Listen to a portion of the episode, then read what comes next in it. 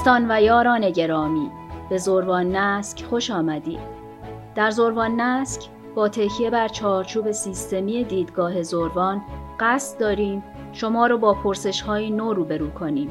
پرسش هایی که کنکاش برای یافتن پاسخ اونها می‌تونه چشماندازی روشنتر برای ما و فرهنگ و تمدنی که شالوده تاریخ و هویت ما رو شکل داده ایجاد کنه.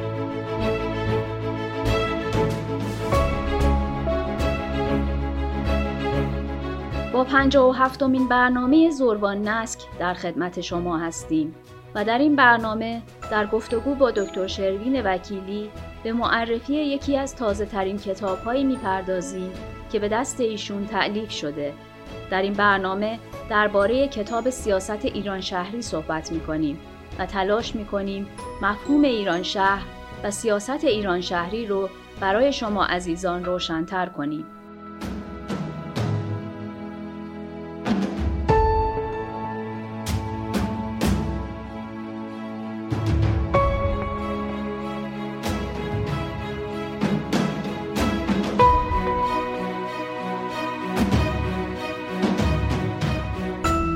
آقای دکتر به عنوان اولین سوال لطفا برای ما بگید که از نظر شما ایران دقیقا کجاست و به چه محدوده ای از جغرافیا ایران میگید؟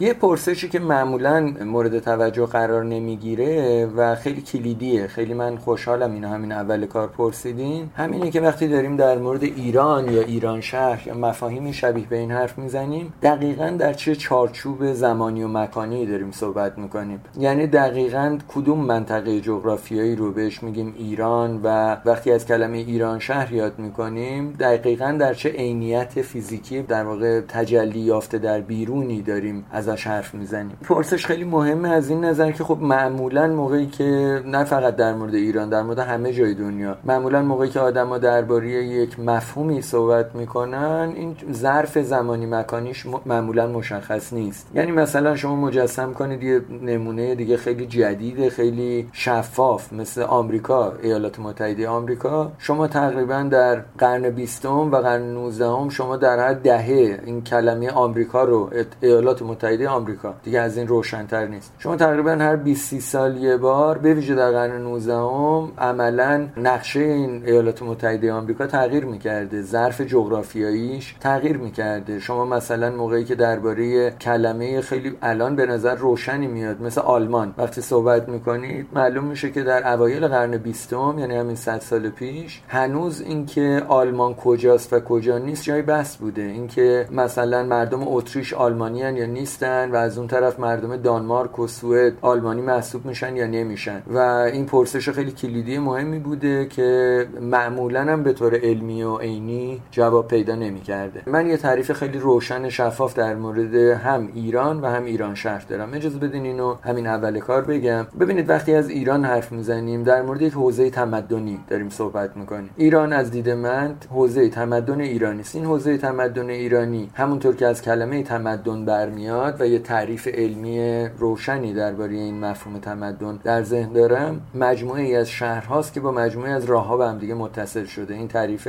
یه تمدن. و بنابراین تمدن ایرانی آن شبکه ای از شهرها و راههاست که توی پهنه جغرافیایی مشخصی گسترده شده و مردم این سرزمین به خودشون می‌گفتن ایرانی و دیگران به اینا می‌گفتن ایرانی. بنابراین برچسب ایران یک عنوانی است که هم توسط ساکنان یک قلمرو جغرافیایی و هم مردمی که در بیرون این قلمرو بودن به این منطقه اطلاق می شده حد و مرزش کجاست؟ حد و مرزش از شمال. سه تا دریا ما داریم. دریای خزر در میان دریاچه خارزم در شرق و دریای سیاه در غرب. سه تا دریاست که اینا مرز شمالی این قلمرو رو تعیین می‌کنه و کرانه این دریاها هم در درون این قلمرو هستن. یعنی کرانه شمالی دریای خزر و دریای سیاه و دریای خارز اینها بخشی از حوزه تمدن ایرانی بوده. ولی دیگه مرزش محسوب میشه اونجا. ساحل شمالی این سه دریاچه این میشه مرز شمالی منطقه مورد نظرمون.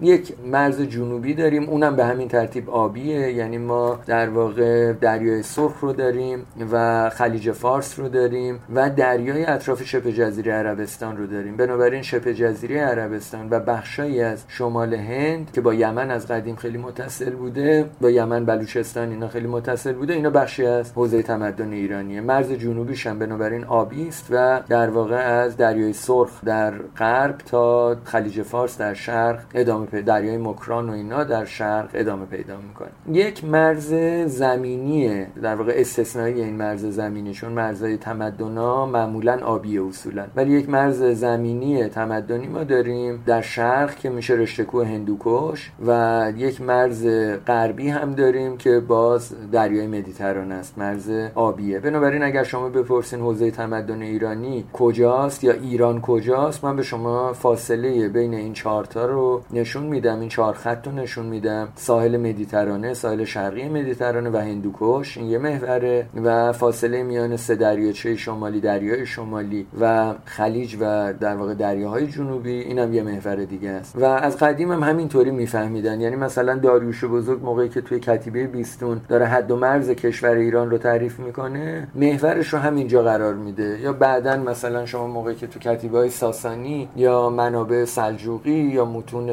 صفوی موقعی که از ایران صحبت میشه همیشه مشخصه که این حد و مرز کجاست و همینیه که الان براتون گفتم چرا این محدوده جغرافیایی رو که به شکل دقیق هم ترسیمش کردید زیر مجموعه یک سیستم واحد می‌دونید؟ حالا چرا ما اینا رو یه سیستم در نظر می‌گیریم؟ به خاطر اینکه خب یه سیستم بودن. یعنی شما کی متوجه میشین؟ یک سیستم اجتماعی دارین. شما یه زنجیره ای از شباهت ها رو تشخیص میدین دیگه. اولین چیز و مهمترین نکته این که شهرهایی که تو این محدوده بودن با یه تراکم بالایی از راه ها به هم دیگه متصلن. این تراکم بالای شهر و راه اصولا خارج از این قلم روی تمدنی در دوران پیشا مدرن وجود نداشته. یعنی تا 500 سال پیش متراکم ترین شهرها و متراکم ترین شبکه راه ها مال این حوزه تمدنی بودن بقیه حوزه تمدنی راههاشون معمولا آبی بوده اصلا راه زمینی خیلی نداشتن و اون قلمروهایی مثل چین هم که راه زمینی باید می داشتن راه زمینیشون خیلی تنکه اصلا قابل مقایسه با ایران نیست در اروپا هم همینطوره در اروپا هم راه راه زمینی بسیار تنکه راه دریایی مهمه و راه دریایی یادتون باشه که راه تصادفی هن. یعنی راه طبیعی هن. شما تعیین نمی‌کنید از کجا به کجا برید توی راه دریایی هر جای رودخونه بره شما رو می‌بره. هر جایی که ساحل دریا اجازه بده شما در کرانه ساحل می‌تونید قایق رانی کنید. و بنابراین مسیرهای آبی با اینکه خیلی مهمن و تو تاریخ هم تعیین کننده بودن ولی محوری وقت نبودن در شکلگیری تمدن مگر در تمدن مصری. یعنی فقط در تمدن مصریه که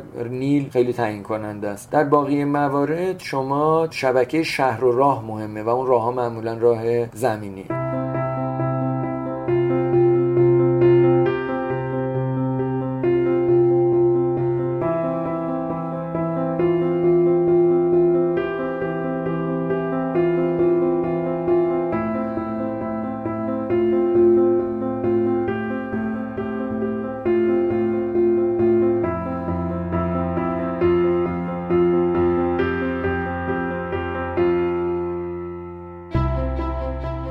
اگر ممکنه درباره کلمه ایران شهر و مفهومی که این واژه از نظر شما داره هم برامون صحبت کنید.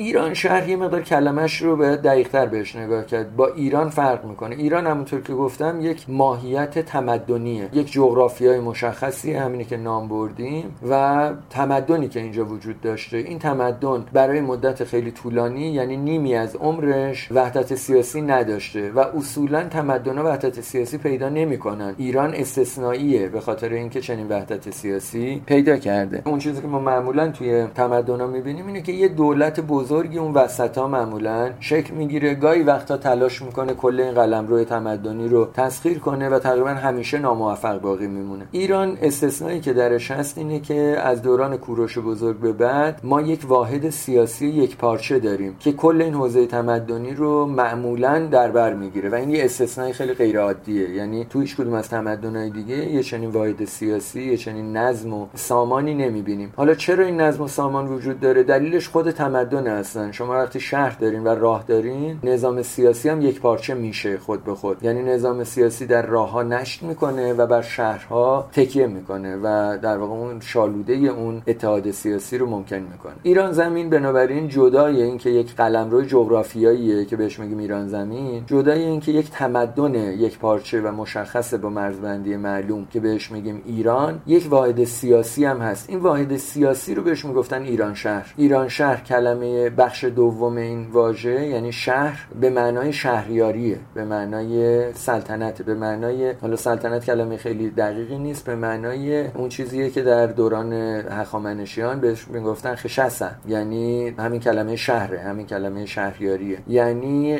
اقتدار. اگه بخوایم دقیق بگیم. کلمه شهر و کلمه خشسته کلمه خشتره توی اوستایی و واژگان مشابه دیگه اینا همشون معنی قدرت میدن قدرت سیاسی میدن. و توی اسمان باقی مونده مثلا شهریار شهرزاد شهربانو این اسامی افراد که توش کلمه شهر به کار رفته و به احتمال زیاد تو اسم خود من بخش اول اسم من شروین شکل اولیه شروین بوده تلفظش و احتمالا شهروینه. این تیکه اولش همین شهره و شهر کلا به معنی اقتدار سیاسی. و این اقتدار سیاسی در در واقع پیکربندیش میشه ایران شهر. ایران شهر در واقع یک جور سیاست ورزیه شاید اینطوری دقیق تر باشه بگیم. یعنی شاید بتونیم بگیم که وقتی از ایران شهر حرف می‌زنیم در مورد یک شکل خاصی از ساماندهی قدرت اجتماعی صحبت می‌کنیم که بنابراین به قالب خاصی از دولت منتهی میشه. و این دولت ایرانی است. یعنی ایرانیان این حوزه تمدنی یک پیکره ویژه سیاسی تولید کردن در طی تاریخ که با دولت هایی که جاهای دیگه تولید شده متفاوته.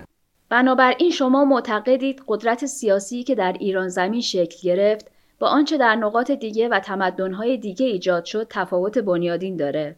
آره من همچین نظری دارم. یعنی اصلا اون کتاب سیاست ایران شهری رو وقتی نگاه بکنید می‌بینید که اصلا یه دعوی مهمی که خیلی خیلی هم مهمه این دعوی تو اون کتاب مطرح شده اینه که ساختارهای سیاسی بنمایه تمدنی داره. یعنی شما در درون یک تمدن دولت شکل می‌گیره دولت فراگیر شکل می‌گیره و اون دولت فراگیر بسته به تمدنش تحول پیدا می‌کنه. دولت یک امری که همه جای دنیا شبیه هم دیگه باشه نیست. مگر اینکه دولت های کوچیکی باشن که خب نظماشون مثلا نظم دولت شهری تقریبا همه جا شبیه هم دیگه است تا یه حدودی. ولی حتی اونم باز دوباره نظم های تمدنی توش دیده میشه. بنابراین وقتی داریم از ایران شهر حرف می‌زنیم در مورد یک سیاست خاص در مورد یک شیوه خاص سازماندهی دولت داریم صحبت می‌کنیم. اگر معتقدید که اشکال دیگری هم برای قدرت سیاسی در جهان وجود داشته لطفا برامون درباره این شیوه های قدرت صحبت کنید.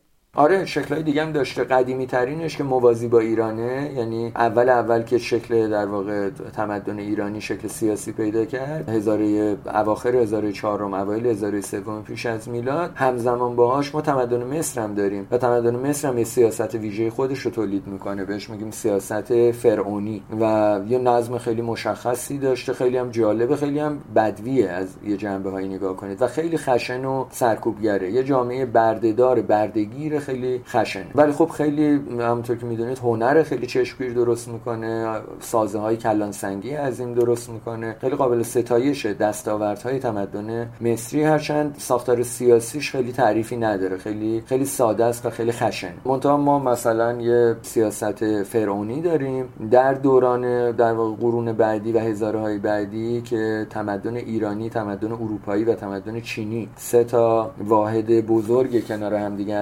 شما سیاست اروپایی رو در قالب امپراتوری و سیاست چینی رو در قالب نظام فقفوری دارید. در مورد نظام فقفوری تقریبا هیچی گفته نشده به غیر از بعضی از متونی که خود چینیا نوشتن دربارش. مثلا چه می‌دونم ماو بدونه که البته بدونه داره در مورد چی حرف می‌زنه در مورد سیاست ورزی ویژه چینی ها در مقابل شوروی حرفهایی می‌زد. اون موقعی که درگیری پیدا کرده بود بعد درگذشته استالین با شوروی ها مسئله پیدا کرده بود و یه اشاره های اینطوری دارن. منتها خب تحلیل بین تمدنی در موردش خیلی انجام نشده و نوع و این در واقع پیشنهاد منه و تو اون کتابم مفصل ازش یاد کردم.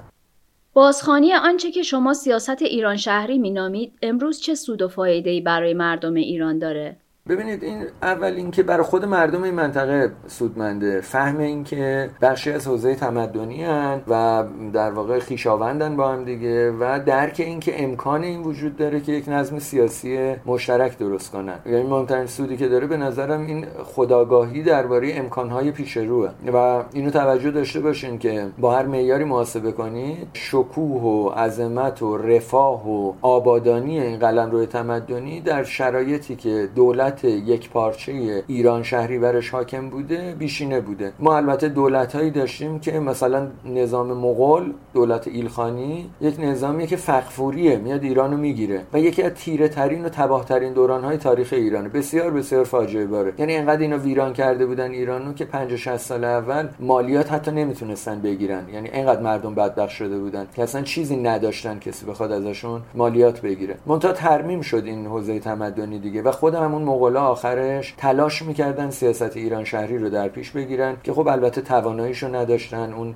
پیچیدگی های اجتماعیشون نداشتن و نتونستن منقرض شدن. ولی در دوران های ما دولت های بزرگ غیر ایران شهری هم توی این منطقه داشتیم. دولت عموی یه نمونه دیگه شه. دولت عموی ترکیبی از نظام فرعونی و نظام امپراتوریه. یعنی بیشتر به الگوی بیزانس و امپراتوری روم و اینا شبیه. ولی خب می‌دونیم که 70 80 سال بیشتر دوام نداره.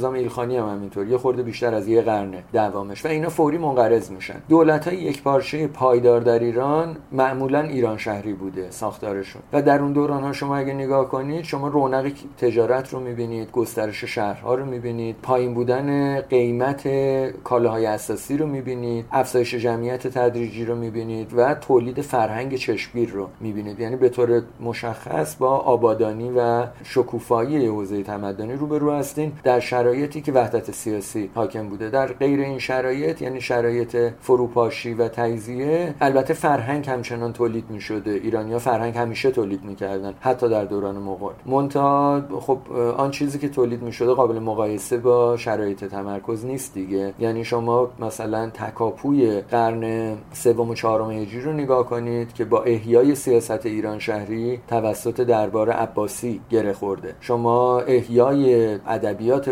پارسی نگارگری ایرانی هنر ایرانی معماری ایرانی دوره سلجوقی رو نگاه کنید که با احیای در واقع قلمرو هخامنشی قلمرو سیاسی هخامنشی توسط سلجوقیان پیوند خورده. در دوره صفوی نگاه کنید. اینایی که داریم حرفشو می‌زنیم همه دولت های یک پارچه بزرگن و در دوره صفوی نه یه واحد بزرگ بلکه سه تا واحد بزرگ دارین. یعنی ایران صفوی و روم عثمانی و هند گورکانی رو دارین. همه اینا ایرانی هن و همه اینا ایران شهری هستن اول کار. و زبونشون فارسیه متن هویت بخششون شاهنامه است در واقع دینشون اسلام اینا اصلا ساختار هویتیشون یکیه کاملا. اینا بزرگترین دولت های دنیا و هم مقتدرترین دولت های دنیا هم شهروندانشون مرفه ترین مردم کره زمینن در این دورانی که اینها رونق دارن این دولت ها. حالا دی دوران زوالی هم دارن که خب دیگه در حال فروپاشی و تجزیه دیگه. ولی در دوران رونقشون چنین چیزی می‌بینیم. بنابراین اینکه مردم این قلم رو بتونن ببینن چنین امکانی رو پیش روشون خیلی مهمه. این سود بزرگی است. مردم این قلم رو منافع ملی مشترک دارن چون ملت مشترکی هستن.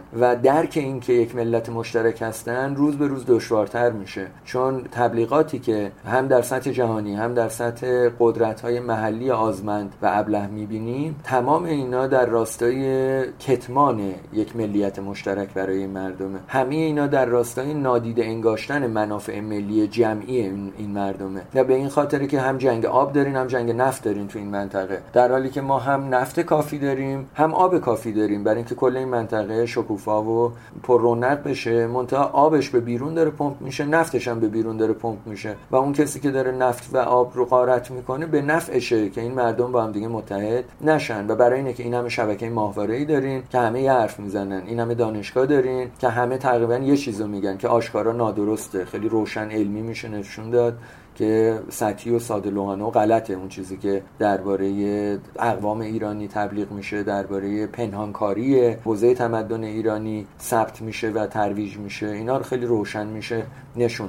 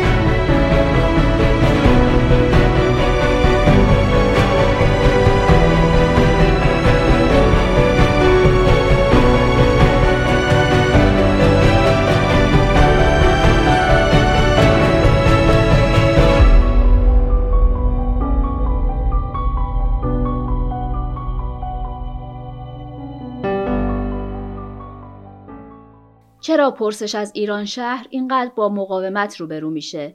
چه عواملی باعث میشه نام بردن از ایران شهر واکنش های منفی در افراد ایجاد کنه؟ این واکنش منفی که حرفشو می‌زنین همینه. یعنی منافع در گروه اینه که نباشه یه همچین چیزی. ایرانی در کار نباشه. منافع در سطح جهانی منافع قدرت های بزرگ اینه که قدرت بزرگ دیگری در کار نباشه اصولا. و قدرت های بزرگ همه سعی می‌کنن قدرت های منطقه بزرگ از بین ببرن. این درگیری بین آمریکا و روسیه که در قالب پیشروی ناتو دیدیم و به بحران در اوکراین منتهی شد یه نمونهشه. درگیری بین آمریکا و چین رو حتما به زودی در طی عمرتون طی همین دهه آینده خواهید دید. قدرت های بزرگ با هم دیگه می جنگن و سعی می‌کنن هم دیگه رو از بین ببرن و اکیدا تلاش می‌کنن از شکلگیری دولت های جدید از شکلگیری قدرت های منطقه نو جلوگیری کنن. و در مورد ایران این توافقی که همه با هم دارن یعنی هم به نفع چینیاست هم به نفع روساست هم به نفع اروپایی هم به نفع آمریکایی است که تو این منطقه یه مش قبیله باشن که هر کی هم فکر می‌کنه ملت جداست ملت ازبک و ملت ارمن و ملت پشتون و ملت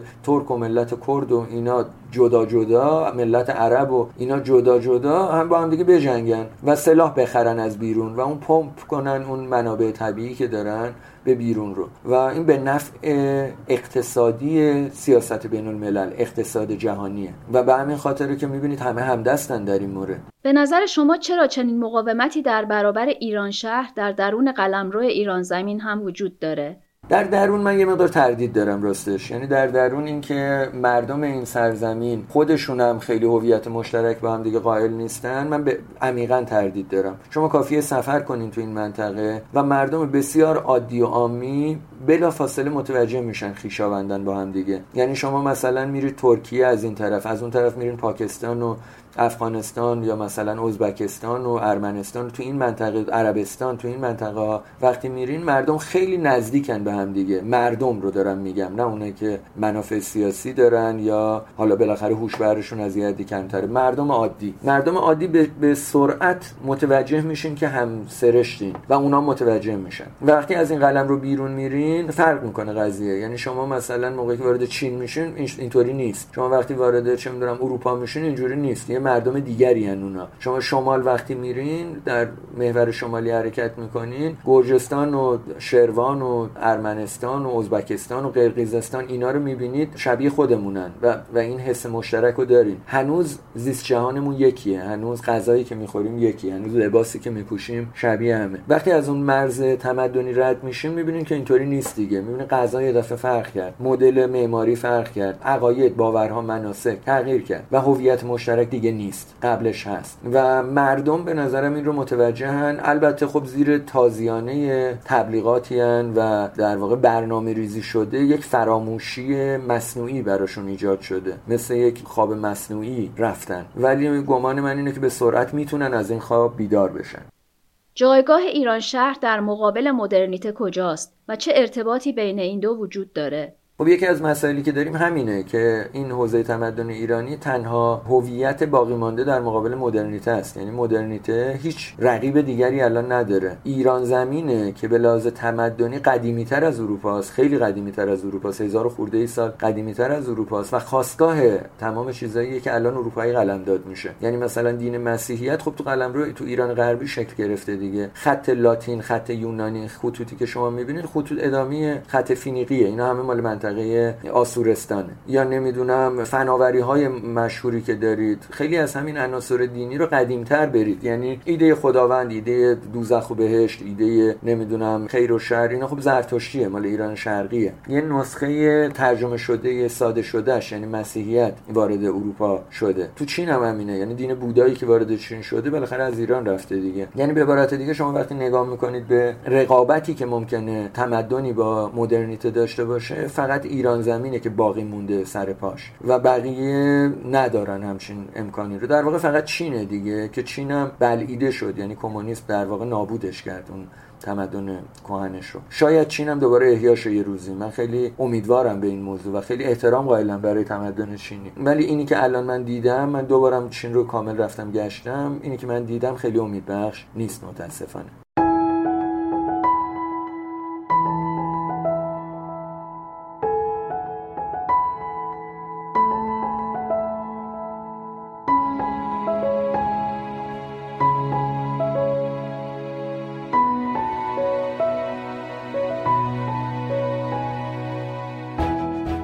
دوستان و یاران گرامی به پایان پنجاه و هفتمین بخش از زروان نسک رسیدیم.